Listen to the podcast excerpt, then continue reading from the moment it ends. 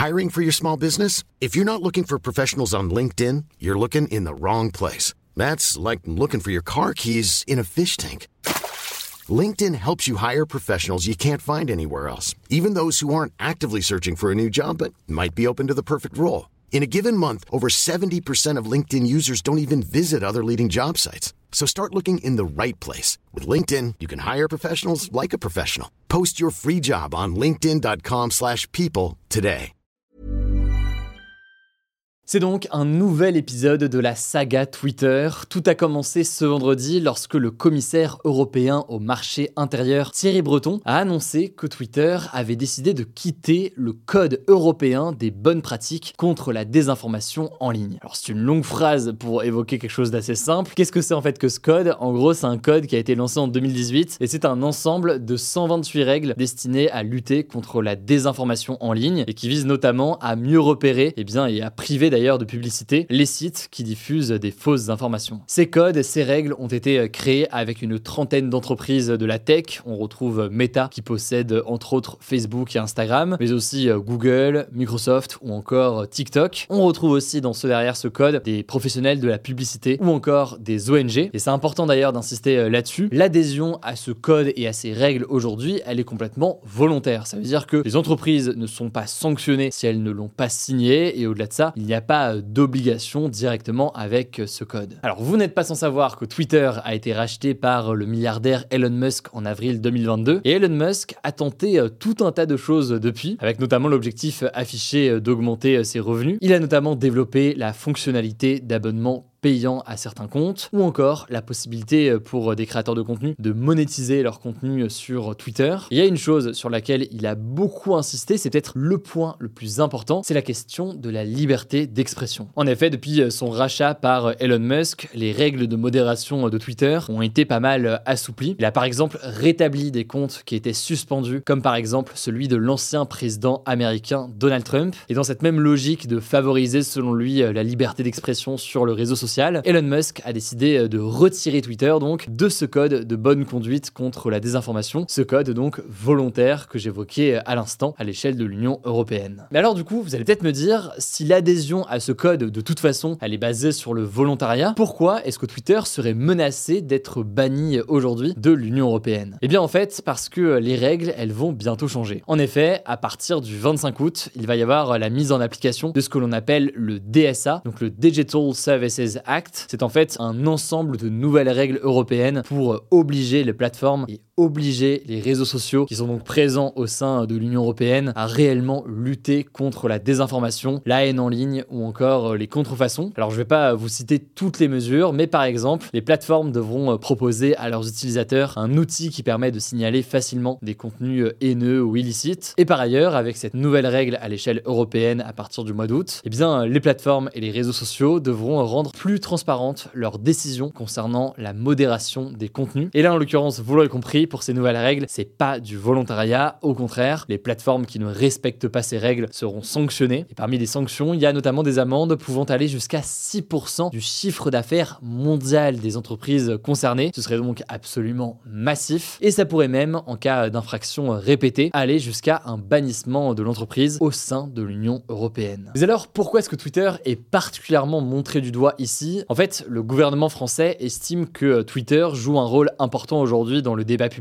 c'est là qu'il y a beaucoup de politiques qui sont présents, beaucoup de médias, beaucoup de journalistes, beaucoup de grands patrons aussi. Bref, c'est un espace d'échange et de discussion assez euh, important. Et donc, si la modération n'est pas assez euh, encadrée, eh bien, ça pourrait faciliter la diffusion de fausses informations ou alors euh, d'informations erronées, ce qui pourrait à terme affecter notre démocratie, selon le ministre délégué de la transition numérique, Jean-Noël Barrot. Par ailleurs, selon Jean Catan, qui est secrétaire général du Conseil national du numérique, une organisation importante en France sur ces sujets-là, et qui était interrogé par euh, France Info. On doit également veiller à ce que les algorithmes de recommandation sur Twitter ou sur d'ailleurs les autres réseaux sociaux ne favorisent pas la haine entre tous et faire en sorte donc que le ton reste euh, quand même en toute mesure. Bon, dit comme ça, j'en suis conscient, ça fait un petit peu fourre-tout dans les accusations. Il y a des questions de désinformation, des questions de haine, des questions de façon dont le débat public fonctionne. Mais vous l'aurez compris, eh bien, le gouvernement français ces derniers jours cible pas mal eh bien, Twitter et euh, Elon Musk. Alors pour l'instant, Elon Musk n'a pas réagi, enfin pas exactement. Il a seulement tweeté une photo de toilette transparente avec euh, écrit la transparence renforce la confiance, puis euh, écrit en dessous euh, sur le même je vois la merde clairement maintenant. Bon, en fait, c'est pas évident de traduire un mème comme ça à l'oral, du coup, je vous laisse le voir. Maintenant, pour nuancer quand même tout ça, c'est très important de nuancer pas mal de points là-dessus. Certes, Elon Musk défend une liberté d'expression sur Twitter plus large qu'elle ne l'était sur Twitter aux États-Unis jusqu'ici, mais il défend ça en fait surtout aux États-Unis. En réalité, il a déjà expliqué qu'il n'avait pas le choix que de se plier aux règles locales et donc il a déjà affirmé qu'il respecterait les règles européennes. Et pour aller dans ce sens-là, hein, selon le journal espagnol El País, plus de 80% des demandes de censure sur Twitter par des gouvernements autoritaires avaient été exécutées eux aussi par euh, le réseau social, ce qui va donc pas mal dans le sens de ce que dit Elon Musk. En gros, quel que soit le pays ou les règles locales, eh bien il va appliquer la loi dans chacun des pays. Simplement, dans le cas des États-Unis, il souhaite eh bien faire en sorte d'avoir une liberté d'expression qui est fidèle, on va dire, à la constitution américaine et qui est donc une forme de liberté d'expression qui est beaucoup plus large. Pour résumer donc, cette menace de bannissement de Twitter, ce serait plus une forme de pression de la part du gouvernement pour tenter de reprendre la main, ou même d'ailleurs une forme de coup euh, de communication face à Twitter, et ce alors que Elon Musk semble déjà être prêt à se plier aux règles. Tout ça pour dire qu'il est assez peu probable que Twitter soit interdit. Je vous tiens au courant tout de même de ce qu'il en est dans les prochains jours. En attendant, je vous laisse avec Paul pour les actualités en bref, et je reviens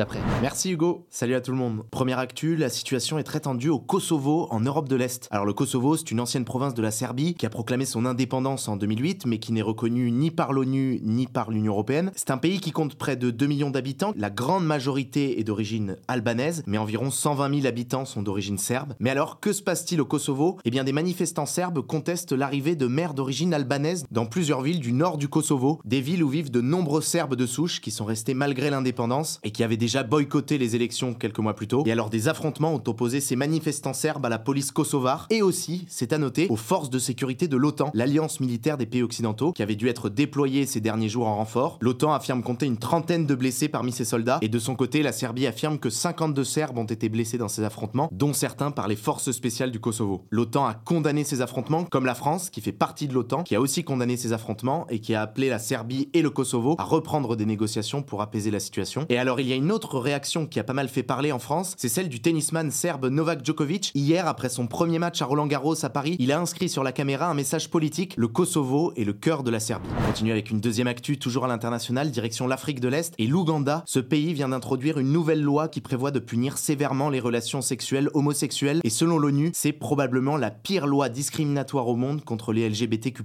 Alors l'homosexualité était déjà considérée comme un crime en Ouganda, comme dans plusieurs pays d'Afrique, mais aucune sanction n'était vraiment appliquée. Désormais, toute personne qui se livre à des actes homosexuels, qui se revendique LGBT ou bien qui fait la promotion de l'homosexualité, eh bien risquera jusqu'à 20 ans de prison et même carrément théoriquement la peine de mort en cas de récidive. On en avait déjà parlé fin mars au moment où le Parlement avait adopté cette loi, mais le président ougandais devait valider la loi. Certains pensaient qu'à cause des pressions internationales, il n'allait pas le faire. Eh bien si, il l'a validé. Face à ça, de nombreux pays occidentaux ont exprimé leur indignation. Le président américain Joe Biden a notamment dénoncé, je cite, une atteinte tragique aux droits humains et il a ajouté que conséquence, les États-Unis réfléchissaient à diminuer leurs aides et leurs investissements en Ouganda. Troisième info, Moscou, la capitale de la Russie, a été visée ce mardi par une attaque de drone. C'est la deuxième attaque de drone à Moscou depuis le début du mois de mai. Après celle, souvenez-vous, contre le palais présidentiel début mai. Alors l'attaque a fait des dégâts mineurs. La plupart des drones ont été neutralisés par les autorités russes, mais trois ont touché des immeubles résidentiels. Et alors la Russie a accusé l'Ukraine d'être à l'origine de cette attaque en la qualifiant d'attaque terroriste. Mais de son côté, l'Ukraine nie être impliquée dans cette attaque. En tout cas, elle survient au lendemain d'attaques de drones russes en Ukraine, notamment à Kiev, la capitale. Quatrième actu, retour en France. La France a inauguré aujourd'hui sa toute première usine de batterie pour voitures électriques près de Roubaix, dans le Pas-de-Calais. Cette usine, elle devrait permettre de produire de quoi équiper 500 000 voitures chaque année à l'horizon 2030 et elle a été créée par l'entreprise française ACC qui a été cofondée par trois entreprises, Stellantis, Total Energy et Mercedes-Benz, une entreprise qui va aussi ouvrir des usines en Allemagne et en Italie. Et alors cette première ouverture d'une usine de batterie en France, c'est très marquant, déjà parce que c'est un signe que la France se tourne vers les voitures électriques, qu'elle se prépare à l'interdiction des ventes de voitures neuves à l'essence et au diesel dans l'Union européenne, ça c'est prévu légalement pour 2035, mais ça montre aussi que dans ce contexte-là, la France et l'Europe veulent développer leur propre capacité de production de batteries pour réduire leur dépendance à la Chine, alors que la Chine produit aujourd'hui une immense majorité des batteries qui sont utilisées dans le monde. Et pour ça donc en France, quatre autres usines de batteries pour voitures électriques devraient voir le jour d'ici 2030, mises en place par d'autres entreprises des concurrents d'ACC. Autre actu en France sur un tout autre sujet, à partir d'aujourd'hui, 5 millions de flyers vont être distribués par les forces de l'ordre pour lutter contre le harcèlement de rue dont sont victimes les femmes, et ce alors qu'en France, 8 femmes sur 10 ont peur de rentrer chez elles le soir, selon un chiffre du Haut Conseil à l'égalité. Le ministère de l'Intérieur affirme faire cela dans une logique de prévention. Le flyer rappelle notamment pour les victimes les gestes à avoir et la procédure pour porter plainte. Il détaille aussi les gestes à avoir pour les témoins d'agression, mais le lancement de ces flyers est critiqué par plusieurs associations. Certaines jugent déjà cette mesure insuffisante face à l'ampleur du problème, et d'autres, comme l'Union nationale des familles de féminicides, estiment carrément que ces flyers reportent la responsabilité des agressions sur les victimes.